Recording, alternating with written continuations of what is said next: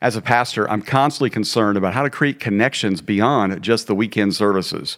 And one of the valuable tools that we have found for achieving this at our church is our app powered by Subsplash. It's one thing to have an app, it's another thing to have an app that has the ability to allow your community to access messages, resources, and even give.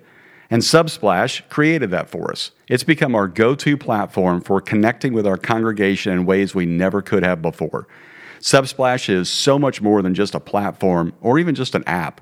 It brings people together, empowers giving, and transforms lives. If you're interested in learning more, I encourage you to visit their website at subsplash.com. That's S U B S P L A S H.com. Subsplash.com.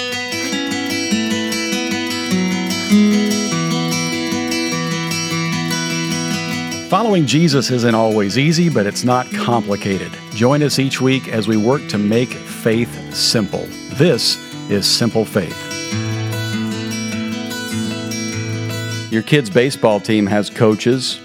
Your spiritual life needs a coach. But what about your leadership life? Is it possible to find somebody to coach you up in a way that makes you a better leader? Well, that's what we're going to discuss today on this episode of Simple Faith. I'm your host, Rusty George, and as we say all the time, following Jesus isn't easy, but it's not complicated. And we always work on this podcast to make faith a bit more simple. Today, we get to meet a new friend. His name is Matt Piland, and he works with a group of courageous pastors to help other people be courageous under the umbrella of Courage to Lead and Shawn Lovejoy's organization.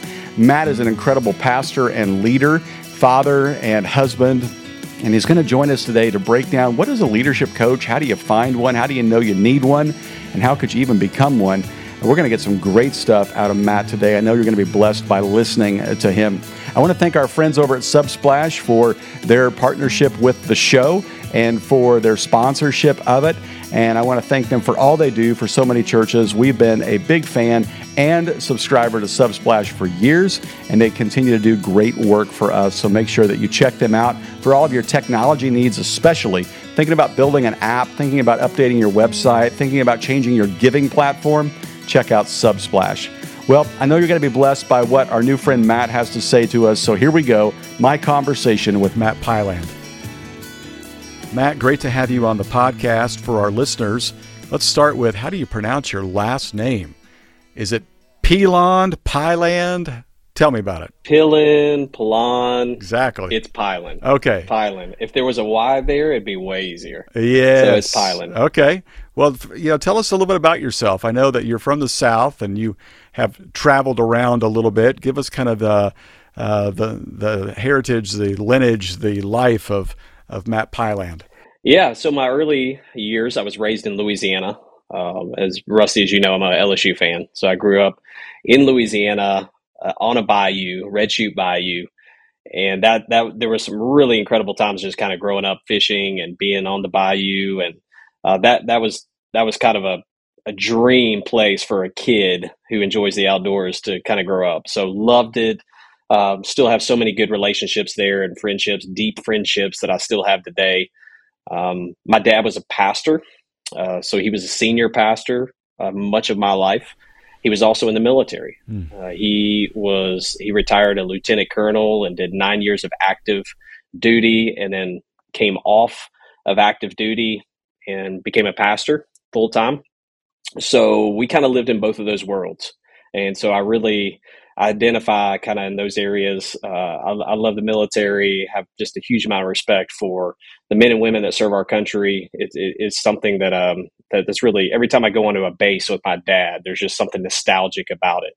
So, um, but we moved my freshman year of high school. My dad took a church kind of where they grew up in the Tidewater area of Virginia and hmm. uh, was introduced uh, to basketball there. Uh, thought I was a really good basketball player until I got to Virginia and realized what basketball actually was. Uh, but just love sports, love the outdoors. And my dad, my mom still married. Incredible story. They moved here after retirement. So my dad works uh, in the nursery at our one of our campuses, which is crazy. So he was at one time he was the president of the Virginia Baptist Convention. He's serving in the nursery And he always tells me, he said, "Son, I mean, don't you have any pull? Can't you get me out of here?" But the, but the truth is, he does such a good job, they won't let him go. So, uh, but I thought, how cool, you know, someone who served 35 years um, as a as a senior pastor now is in his, you know, the fourth quarter of his his years in ministry is is serving and volunteering. So the joke around my house, my wife and I, is we want to get to the place where I'm literally handing out bulletins and nobody has a clue what I did in the past. So mm. uh, we just want to serve the church and be just great volunteers. That that is our goal in life. That's amazing. Now I, I got to ask you about this because sometimes when your dad's in the military, you grow up resenting the military. It made you move so much. It took your dad away, that kind of thing. Sometimes when your dad's a pastor, people grow up resenting that. They resent the church.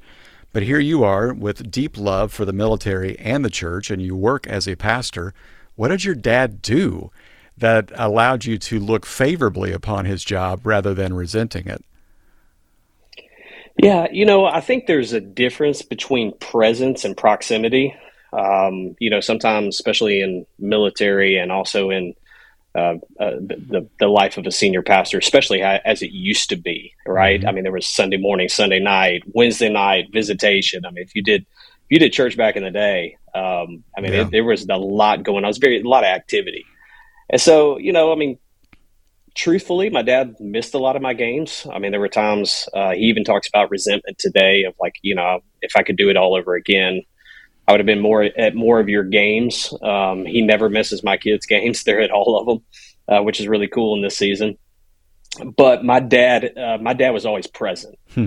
So in my life, so even even if maybe sometimes not in proximity, he was present. And I think you know sometimes good leadership for us as as husbands and and you know wives for with our kids is like some some of us are have close proximity but we're not present. Right. We're on our phone. And so my dad didn't wasn't always there all the time, although he was there a lot. There was still a presence there that he was very involved in my life and we had deep conversations. So he just he just always modeled that and I haven't forgotten that and hopefully I do that with my own kids. How many kids do you have? Oh my gosh. Uh, it seems like 15, but it's four. So, I mean, they are so busy. so we have uh, we have uh, we have a daughter who just turned 13 yesterday. Hmm. So I am officially the dad of a teenager, and she is in seventh grade, and she is amazing. Uh, she is an overachiever. She loves Jesus. She is in a great friend group at her at her school, and we we even she invites so many people to to student ministry. We we call it church bus. So our van like we call a church bus. We pick up so many kids and and take them to church. But she she's really special. So she turned 13 yesterday, and then uh, we have um, an 11 year old. Uh, then we have uh, a nine year old and a six year old. They're all boys. Mm. So there's 14 months difference between my first two kids. Wow. So they're all about to have birthdays, but they're all like, I mean, they're they're pretty close together. Wow, what is? Um, we bought a new minivan the end of November, and we were joking last night. My wife and I we put uh, almost fourteen thousand miles on that van since since the end of November. Oh my goodness! And that's just taking them to sports and everything else that they're involved in, and we love it. We love it. So oh. it's great. That's so fun. All right. Well, that's a fun season, definitely. Tell us about the role that you play at your church. Tell our listeners a little bit about what church you're at, where it's at, and what your job is. Yeah, so a uh, really cool season at Bethlehem Church. Uh, just a little bit of the history, just real quick. Uh, uh Bethlehem's a church that 12 years ago was had been declining for a decade. It was running about 250, 300 people. It was a um, a church that hadn't seen any wins, very few baptisms over the uh, over that decade. And so our lead pastor, Pastor Jason, who is also a friend of mine, we worked together at a church called Twelve Stone Church, and we were there together. Um, and he came to be the to the senior pastor. I told him he was crazy. I was like, "They're going to eat your lunch. You don't stand a chance." And now I work for him. So you know, it's kind of funny we joke around about that. But uh, so Bethlehem is a church very much of um, just an unbelievable amount of growth in the past decade. So um, it's a church that runs close to 6,000 a weekend now. Hmm. Um, we are in the process of building a, a, new central campus, and it is just explosive growth. We just started a Thursday night service. I think Rusty, you and I talked about that, and it is. Um, you know, it's just everything that we are doing right now. I mean, momentum is on our side. Mm-hmm. So we have multiple campuses. Uh, we've had opportunities to have uh, a couple other campuses, and we might do that in the future. But it is a multi-site church, and man, God's just God's blessing. So we always say, right time, right place, right leader. Yep. So that's that. Those the convergence of those three things are, I think, the reason why we're seeing the type of explosive growth that we've seen over the past uh, few years here. So my job is executive pastor. I'm over ministries and leadership. And then I, am also serve as a teaching pastor. So I, I, I teach about 15, 18 times a year. We are a central model. So uh, our campuses are centralized when it comes for teaching. So they, they watch us on a, on a screen. Mm. And so my primary responsibility is leadership development and our staff in ministry. I'm also over our campus pastors. So I get a chance to lead them and invest in them. And I'll tell you, man, it's, it's really a dream job. I joke around because, you know, six years ago when Jason asked me to be his executive pastor, I started laughing. My wife and I actually still laugh that I'm executive pastor. Um, but she, uh, you know, he, he said, you know, here's what I want from you. I want someone who I trust, someone who can preach, and someone who can lead. Mm. And we just began to pray about that. And you know, all three of those things were were things that we identified with. We trusted Jason, knew him, his wife Nan. They're they're they're precious to us, and we love serving with them, and um, and love to teach God's word. It's it's honestly it's one of my primary gifts, um, and uh, I love leadership. So I love to lead people, love to coach people, love to see people win, and I get to do all three of those things. So those, it's it's really it's really a special season of ministry for us. Mm. Yeah, that is a, a sweet spot for you and a lot of a lot of unique things going on right there. What's the toughest thing about working with a close friend? Because everybody thinks, boy, if I could hire my best friend, this would be awesome. And I, have noticed because I've done it, uh, there are pluses and minuses to it. What have you discovered? For sure. I mean, you got to know which hat to wear when. So we always we always say, hey, I'm taking my friend hat on and I, I'm put I'm putting my you know boss hat on or my you know senior pastor hat on. And so I mean I think if you can understand that and you can separate those two things, then it can be an incredible incredible gift. It really can be. Mm-hmm. Um, but one of the things that we learned, we we actually we work out together Monday, Wednesday, and Friday uh, in the mornings. We we got a trainer friend that shows up and um, he he helps us tells us what to do. Uh, and we've just learned that there are certain areas of life that we have to draw boundaries and draw lines. So we don't talk about church when we're at the gym. I don't I don't bring up staffing things. I don't when he when he brings something up, we I change the subject or he'll change the subject if I slip and say something about the church and and so what we try to do is just, you know, create compartments of like hey, we're friends here, we're doing life here, working out, playing golf, whatever it is. And then these are the areas that we're like, okay, now I'm putting I'm putting the work hat on, I'm putting the ministry hat on. Um, and then when you can learn to to separate those two worlds, it can be it can be really a, a beautiful thing um, because there's there's a level of trust that you have with people that you've done life with for years that is so valuable, especially when you get in the trenches of ministry.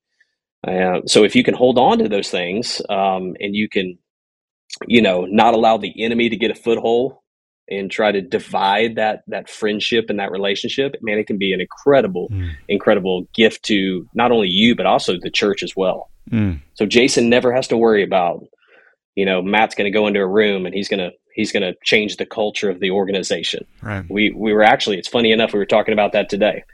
Uh, I lead our senior staff. He's not in there. Mm. He can be, but he's not in there. Um, he can show up anytime he wants to, but what he knows is that you know I, I don't just lead the church the way I would lead it. I lead it the way he would lead it, and so I don't create culture. I steward culture. That's kind of the, some of the verbiage that that we use around here. Mm, that's such a good line. Uh, with your model, you have campuses, they're video teaching. That requires a certain skill set for the campus pastor. They're not necessarily a lead communicator, they're more of a. Um, uh, a, a, host or an MC or a coordinator of sorts. They they don't cast the vision; they carry the vision. What are you looking for in a campus pastor? And tell us some of the traits of a really good campus pastor. Yeah, fun, funny enough, Rusty, I was talking to um, David Thompson, who is the uh, executive pastor at Summit Church with uh, JD Greear, and we were we were with each other I think a couple weeks ago, and we were talking about campus pastors. And I said, interestingly enough, none of our campus pastors want to preach. Hmm. and so he, he started joking. He said, "That's so rare. Yeah. In fact, we, we might trade you. Can we make a trade? We'll trade you a we'll trade you a few." Because honestly, we even tr- you know we ask them to preach two or three times a year, and you know there's always to to some degree a hesitance or a resistance so that can be a blessing in our model. A lot of times it's not that way. I was a campus pastor at 12 Stone. I mean, it was a church that was running uh, almost 20,000 at the time. I mean, our campus alone had 1,500 plus and five services, and I very rarely ever preached. But, you know, I learned the art of there, there's a there's a difference between leading on the stage and leading from the back of the room. And what I learned is the art of leading from the back of the room. And so one of the things that I hope that our campus pastors realize that, you know, just because somebody's put a microphone in your hand and you are communicating, uh, that that that is not the ultimate form of leadership. So they can lead from the back of the room and their influence can be great. Mm. So it is. I go on their campuses. Quite frankly, um, it's it's it's fascinating to me. Like even after services sometimes they'll come up to the campus pastor and say man what a great sermon man. Thank you so much for that as if they were up there delivering it. Um, and what it is is just this is it, literally they they don't think about jason or matt. They think about bethlehem church and what it's doing for their family what it's doing for their marriages. And hmm. so their pastor is Pastor Drew or Pastor Jeremy. Like that is their pastor. It's not Matt. Matt's the guy that communicates, or Jason's the guy that communicates God's word. Hmm. But their pastor, the one who's involved in their life, doing life with them from pastoral care to to ministry and serving alongside of them is their campus pastor. So hmm. I I just think that you can have a tremendous amount of influence um, on a campus as a campus pastor. I just believe in the model. I, I, I think some people are gifted to teach, and uh, there's probably a wrestle if you don't get to do that. But if if you don't have to do that every week, you can actually. it sounds crazy. I think in some ways you can have even have more influence mm. because you have more time in the week to devote to pastoring your people and not spending 20 hours writing a message and mm-hmm. you know memorizing it and preaching it over and over before you deliver it, you know, on a Sunday or a Thursday or or a Saturday or whenever. Mm-hmm. Oh, I totally agree. Yeah, the weeks that I don't have to teach, uh, not only is, is, the weight lifted, but the ability to have more coffees with people and lunch and you know hang out with people and have conversations. It, it goes through the roof. It's amazing what you're able to accomplish. For sure. Okay, so you're an executive pastor. Uh, that is one of the top questions I get from people is, hey, what do I look for in a good XP? uh, and sometimes they already have an XP. They're looking for somebody else, right? Right. right. So, what have you learned as you know, you used to be at a church where you saw a great XP and Dan Reiland, definitely, mm-hmm. uh, and you saw just leadership, you know, a leadership savant. But what have you learned as okay? This is what I can do, and this is what my gifts are, and this is what a good XP needs to do?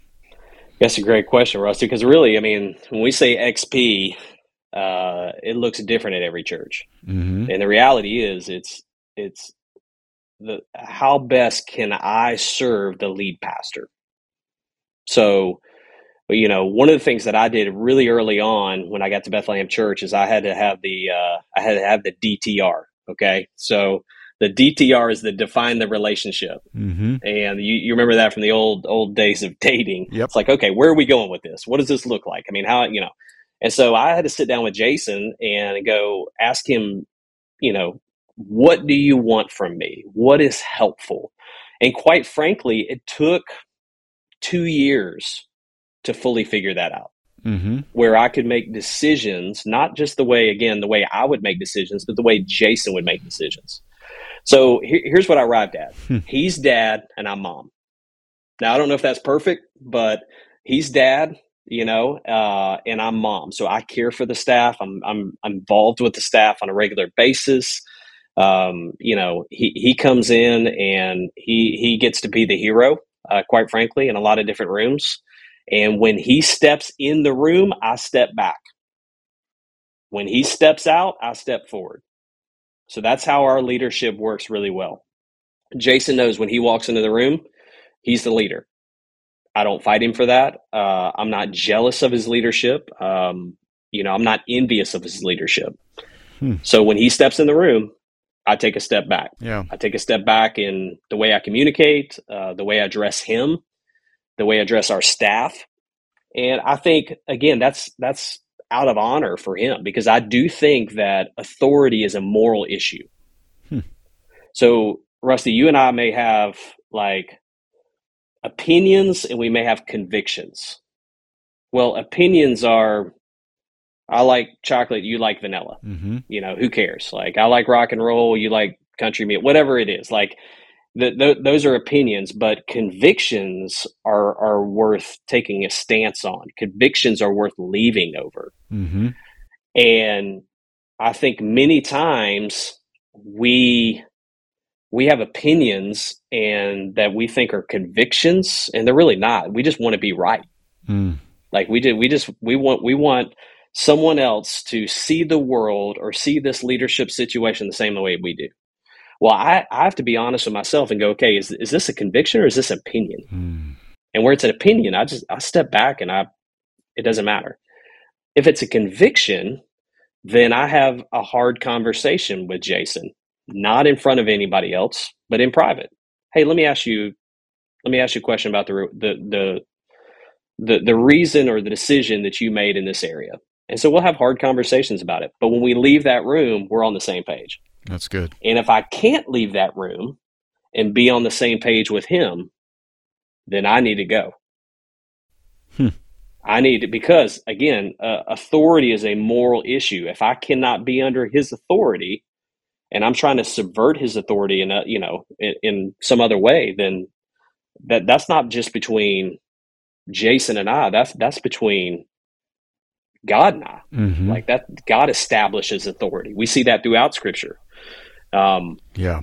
So I think a good executive pastor, and I, I, got a list of things, by the way, but a good executive pastor in many ways is a good soldier. It really is. I mean, I do what is necessary of me in situations um, that benefit the organization and benefit Jason's leadership. Mm-hmm. So there's some times where I have to have the hard conversation with somebody so that he can, he doesn't have to. And that's not always easy with my personality. In fact, I just did a 360 evaluation of myself two days ago. So, hmm. 360 evaluation, this is where I see myself. The six people I sent this survey to, this is where they see me. And when I was sitting down with a leadership coach, he goes, I'm going to give you one word for you conflict. And he's like, I don't mean external, I mean internal. Like your job requires you doing things that are not natural to you as a as in your personality and wiring. Mm-hmm. So, but it's demanded of me in my organization. Mm-hmm. So, what does that mean?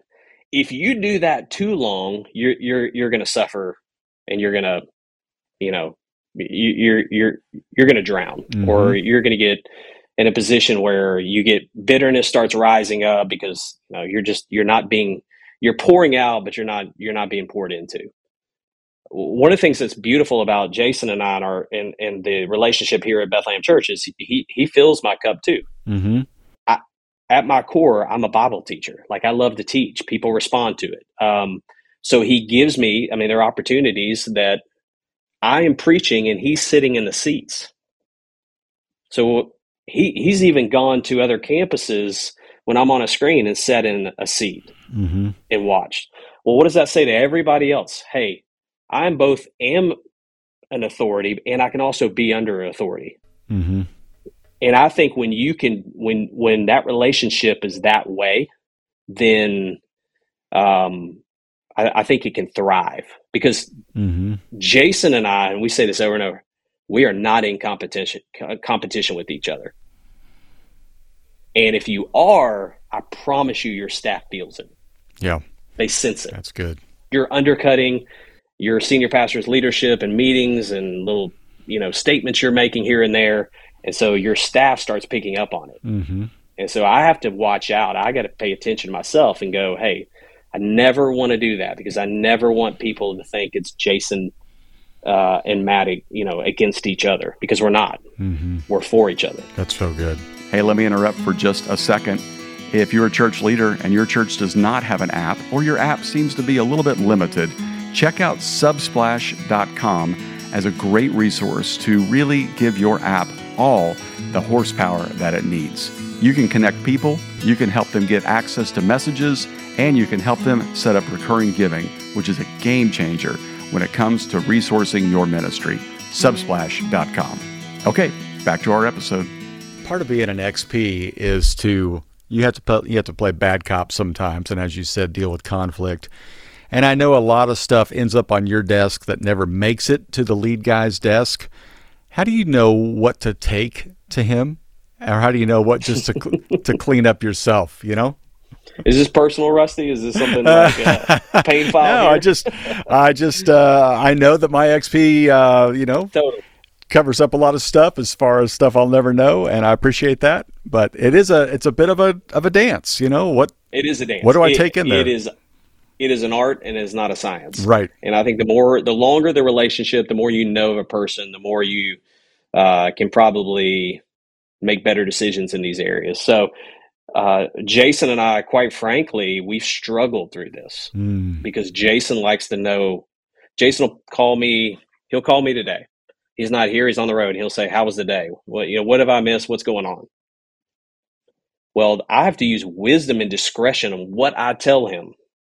Uh, you know, hey, I had a I had a conversation with this staff member, and it went a long time, and we're trying to make some progress. Well, if I bring him into that too early, his anxiety and his his desire to fix it hmm you know like i can solve this. I'm the i'm the guy. Like i can get in i can solve this. But that actually does damage to the situation. It's not helpful. So obviously anything that is a threat to the organization that is a threat to whether it morally legally um, you know a threat to his leadership or something like and maybe it's a maybe it's a person of influence that's kind of raising their hand then obviously i would bring him in the loop on that hmm uh, but you know, we're at a place right now where he walked into a room the other day and was like, "Who are these three people? I don't even know their name." I was like, "Well, we hired them." He's like, "Wow, okay." So we're at that place, but that that took years of trust, right? Right. Um, and he's okay with that. So I think at times I tell him more than I should, and when I do that, and all of a sudden I I, I hear his voice begin to raise or I feel that anxiety he's carrying and the weight he's carrying, then I go, okay, I should not have, I should not have shared that with him. So I don't know if I have a like a one, two, three step process to it, but what I would say is kind of how I filter that is through, hey, in the end of the day, is this is this going to be a helpful conversation? Mm. Is this going to be a fruitful conversation at this stage with him? hmm Um, and most of the time, that's just personally how I filter through that. hmm That's really good. Really good. Uh, you mentioned you the church grew from 250 people to 6,000 now. Uh, how come? I mean, obviously God, but you know, we look at church growth and we think, you know, like Larry Osborne says, you need four things. You need uh, parking spaces, kids space, adult space, and good leadership structure. Right. Uh, others would say you need a good, uh, clear engagement pathway. You know, a, a good a good funnel for growth, or maybe you just need uh, a fresh sen- uh, sense of uh, vision or whatever. What was the secret sauce there at Bethlehem? Yeah, you know, I, I think it's always the convergence uh, of three things. So it's right time, Mm-hmm. right place. Uh, this, uh, you know, brass tacks, this area is going to grow by 250,000 people in the next, you know, 10 years. Mm-hmm. Well, we're we're positioned for growth. Like if we're if you know if, if we're doing a halfway decent job, we should grow. And then right leadership. So I think the conversion of right time, right place, right leadership is kind of what leads fuels that crazy growth season. You know, there's not a lot of churches out here that are doing things the right way. Unfortunately, there's a lot of churches that are struggling, a lot of churches that are going to close their door the next 10 years or the next five years around here. Um, a lot of a lot of people who's pastors who say I want to change, but they don't really want to change. And so there's a there's a growing demographic in this area. So Atlanta is spreading, right? So this is still kind of a metro. This is Metro Atlanta, hmm. and so I think that's part of it. And then honestly, it, it is literally the authenticity of our Sunday morning expression hmm. of worship and teaching. I think is is really some of the secret sauce. Yeah of who we are. Uh, I think we live in a, a day and age and time where it used to be that clergy and pastors were trusted. When you told somebody, "What do you do for a living?" I'm a pastor. Like, oh, that's awesome. You know. Mm-hmm. Now, when you tell somebody you're a pastor, it's like, oh, you're. You know, there's there's immediate there there's like, you know, they're looking at you like, mm-hmm. you know, almost like you're Judas, right? I mean, like, are you stealing from the offering plate? Are you, you know, right? And I think the authenticity of the way Jason leads, the way we uh, our, our, expression of worship. We are a Baptist church. Most people don't even know that. So we always say we're a little Bapticostal, Bapticostal. You know, so that's that's kind of a word that people have made up around here. I've heard that. And so our our worship is very expressive. It's um, it's it's uplifting. And you know, I mean, I think when we teach the word, it's we teach it to oftentimes we in our in our context we are teaching the word and thinking through the context of a blue collar mm. male who is you know between you know 30 and 40 years old. Mm-hmm.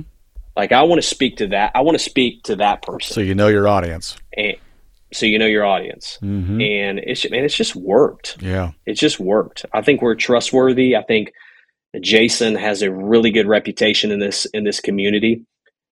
A lot of what, if you if you would, a lot of what we do is in the community. So we we are a church who invests a tremendous amount of resources, time, finances, and staff into our community. Mm-hmm. So we have three full time staff just in the area of community, um, and that's all they do is serve our community. And so we're involved in. Hmm many, many different organizations. We actually started a 501c3 called New Path 1010. And we, you know, they they serve in this community as well. And so I just think we have a good reputation mm-hmm. in that area. That's great. That's really great because it is a, it's kind of unique for everybody. And you're right, right person, right time, right place has so much to do with it. Um, at some point along your journey, you got a leadership coach. I heard you mention this. Um, tell us what that looked like. How did you know it was time for a coach? How'd you find a coach? Yeah, well, you know, there. I always say there there there are things you know. There's there's things you don't know, and then there's things you don't know you don't know. And the the things I don't know I don't know are the things that scare me the most. Those those are the things that can actually take you out. Right, right. So uh, you know, when I seek out a coach, I'm seeking out somebody who is further along in the process than I am. Mm-hmm. Like they they're down the road. They they have been they are past currently where I am because they can speak uh, with with a, a, measurable amount of wisdom to the specific season I'm in. And you know, for many years, I, I, call him a coach. He still coaches me now, and we meet together. Dan Reiland. Um, he was my boss at 12 Stone, but he was also my coach. And I learned so much about organizational leadership from him. Mm-hmm. I mean, just a tremendous amount of organizational leadership. If I learned spiritual uh, leadership from my dad, uh, who was a pastor and just poured into me, I learned organizational leadership from Dan Reiland. Hmm. So I, I, I was, my story was I was at a church that was fast growing. Um, but I was there was no there there wasn't any leadership that was being poured into me specifically. Mm-hmm. So you know, God began to move us, and um, quite frankly, I was doing itinerant uh, ministry, uh, speaking full time before I landed at Twelve Stone. Didn't think I would be at Twelve Stone very long. Mm-hmm. Thought I'd go be a senior pastor, and the Lord just kept us there for seven years. And Rusty, like that's seven years. I bet I preached uh, three times in seven years. Wow. At, at you know at, at, twelve stone, and I remember uh, I remember this is actually kind of a, a, marking moment for me. I had been invited to do uh, Clemson's FCA, and so I went and preached and spoke it on a, it was a it was a you know Wednesday night or Tuesday night, and I went and did uh, Clemson's FCA. There were there were literally like six thousand people. I think Clemson at the time they may still have it, the largest FCA in the country. I mean, six thousand people. There were there were people everywhere. There were people outside. They had set up screens, not because I was there, just because um, you know they just had a good thing going. And I remember the next day I was at Twelve Stone, and nobody knew that. Nobody even cared.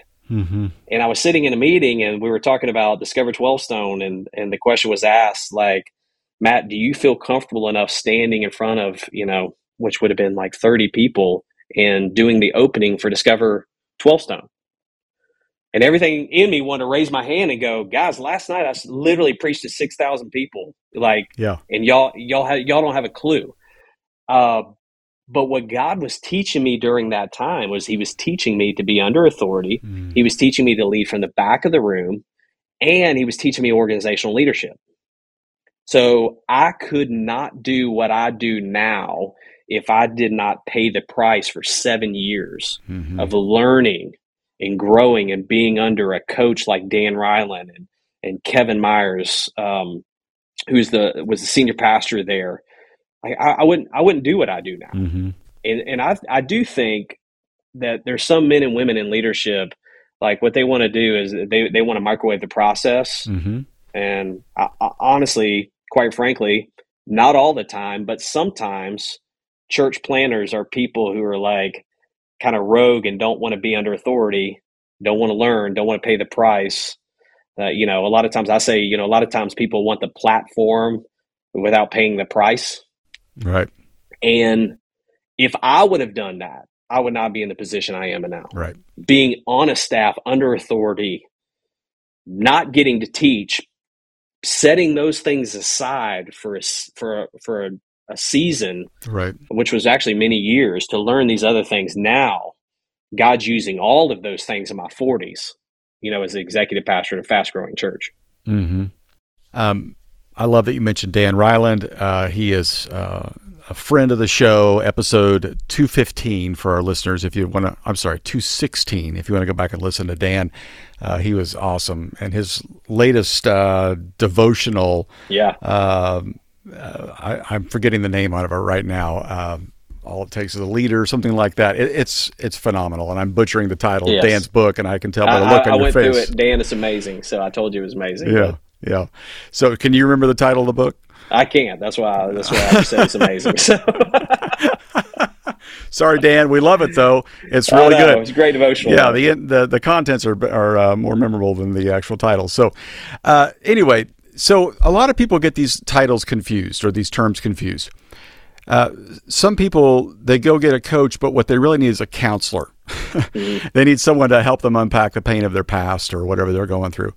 And some people go get a coach, and what they really need is a consultant. They need someone to give them some fresh ideas and to, to kind of walk them through uh, this new strategy. But a coach is different. How would you define that?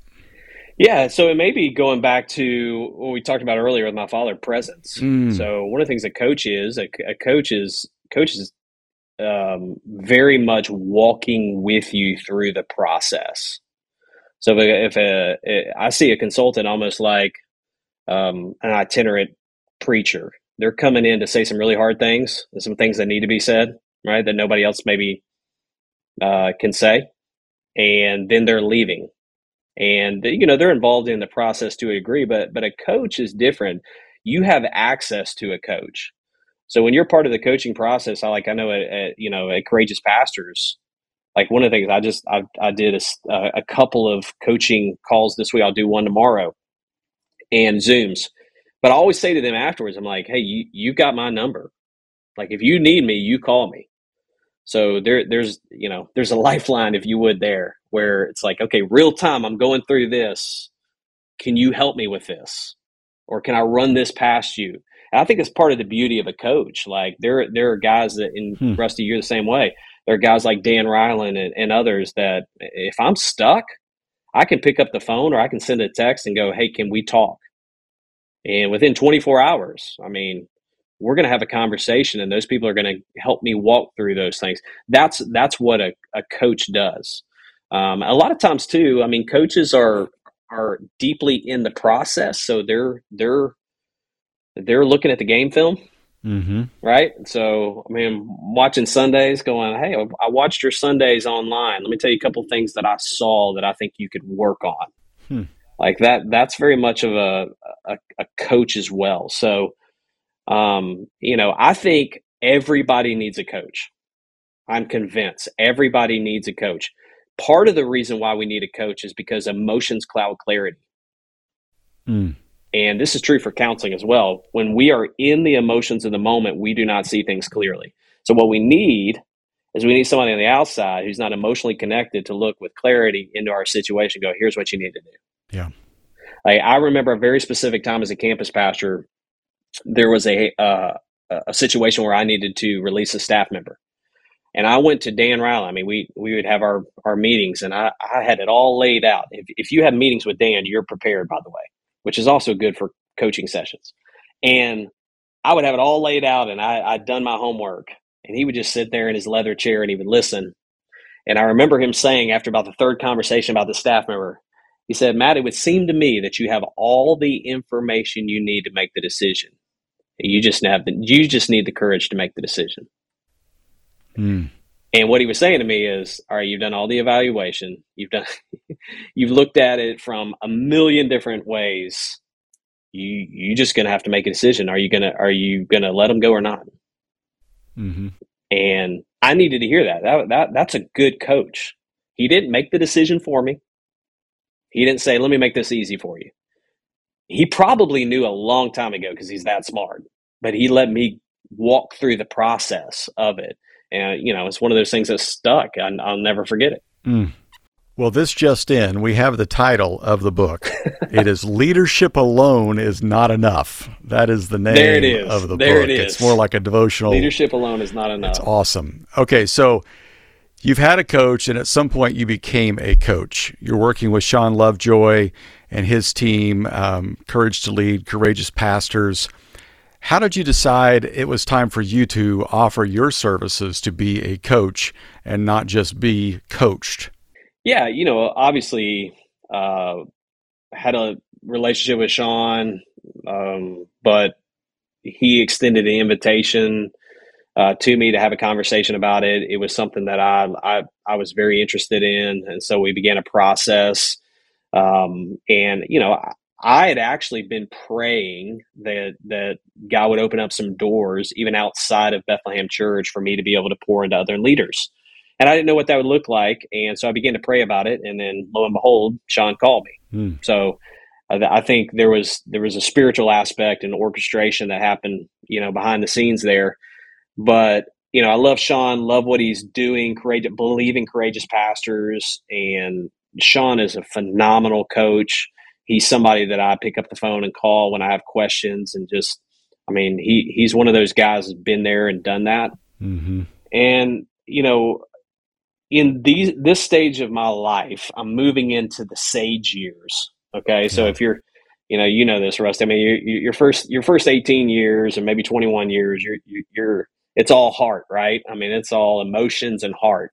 Uh, and then in your kind of your your 20s and 30s, are kind of your warrior years, right? Like you're fight, you're you're slaying dragons, you're fighting battles, you're doing the hard stuff, you're you're in the battles. When you when you move into your 40s, you know, and you know, you, you're kind of in those king and queen years. You're you're sending people off to battle, right? You're that that's what you're doing. And then when you move into those sage years, you're you're, you're speaking in the lives of kings and queens, mm-hmm. like who are doing. It. So I'm not saying I'm I'm pushing 50. I'm not there yet, but I, I start feeling like, at least at this stage, that I, I want to be speaking into some kings and queens. And so, um, you know, God just allowed me to do that. And so I, there, there are currently four different uh, lead pastors um, in XPs that I have an opportunity and privilege. I really see it as a privilege to coach. So it's, it's, it, I find it sharpens my leadership as well, helping them solve problems. Mm-hmm especially the ones that aren't my own. Yeah. so yeah, you have a clarity to it. There's a you're kind of you can see the forest uh, and not just the trees. And and when you're in it, you know this.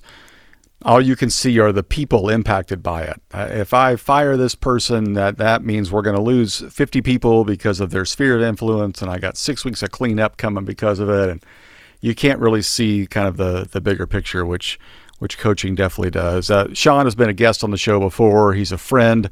Uh, he is my coach. Uh, I, I, find him to be incredibly valuable in my leadership. And for anybody interested in uh, checking out what this could look like, I encourage you to go to courageouspastors.com. They are not a sponsor of the show, uh, they're just a friend of the show, and uh, we're excited about what they're doing. So, Matt, this has been tremendous wisdom from parenting uh, to uh, leadership to being an executive pastor, um, LSU football, uh, everything uh, down the line. Um, thank you for being a part of the of the show. Um, any final words you'd give to our listeners about uh, uh, leading in difficult seasons? Yeah, leaders are learners, and never stop learning. I said that to our senior staff this morning. we live in a day and age uh, from a technological standpoint that is changing incredibly rapidly. Mm. And if, you know, just as, you know, just as doctors are in ongoing education often, we better be because the people we're leading and the generations that we are leading um, see the world very different than we do, mm-hmm. very different than we do. And so if we're if we're not in the cutting edge of this, if we're not growing as leaders, uh, then we're going to be empty. Mm-hmm. We're going to be empty leaders. We're, we're going to have nothing to pour pour out.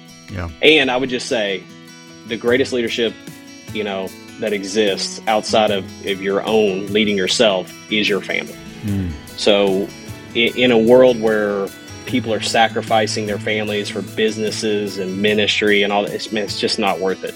Mm-hmm. It's not worth it. Don't sacrifice your family. Mm. So your your kids are your greatest legacy uh, love your wife, love your husband, make them the make them the most important thing in your life outside of your relationship with Christ. Mm-hmm. Lead them well, everything else will fall in place. That's a drop the mic moment right there. Comes back to uh, what we talked about earlier about your dad presence, proximity. Thank you. This has been great, Matt. Thank you, Rusty. Well, it's great stuff, Matt. I'm so, so grateful for your partnership on the show and encourage all of our listeners to share this with somebody else. Reach out to Matt on social media and thank him for being on the show. Next week, we have a returning guest. His name is Rich Birch. He's an expert in church growth. How in the world do we define growth now, post pandemic? Numbers are tracking back up to what they were before pandemic. How do we evaluate everything? More people watching online. What does that look like for us we're trying to lead a church? We're going to dive into that next week. So make sure you join us next week on Simple Faith and make sure you share this with a friend. And as always, keep it simple.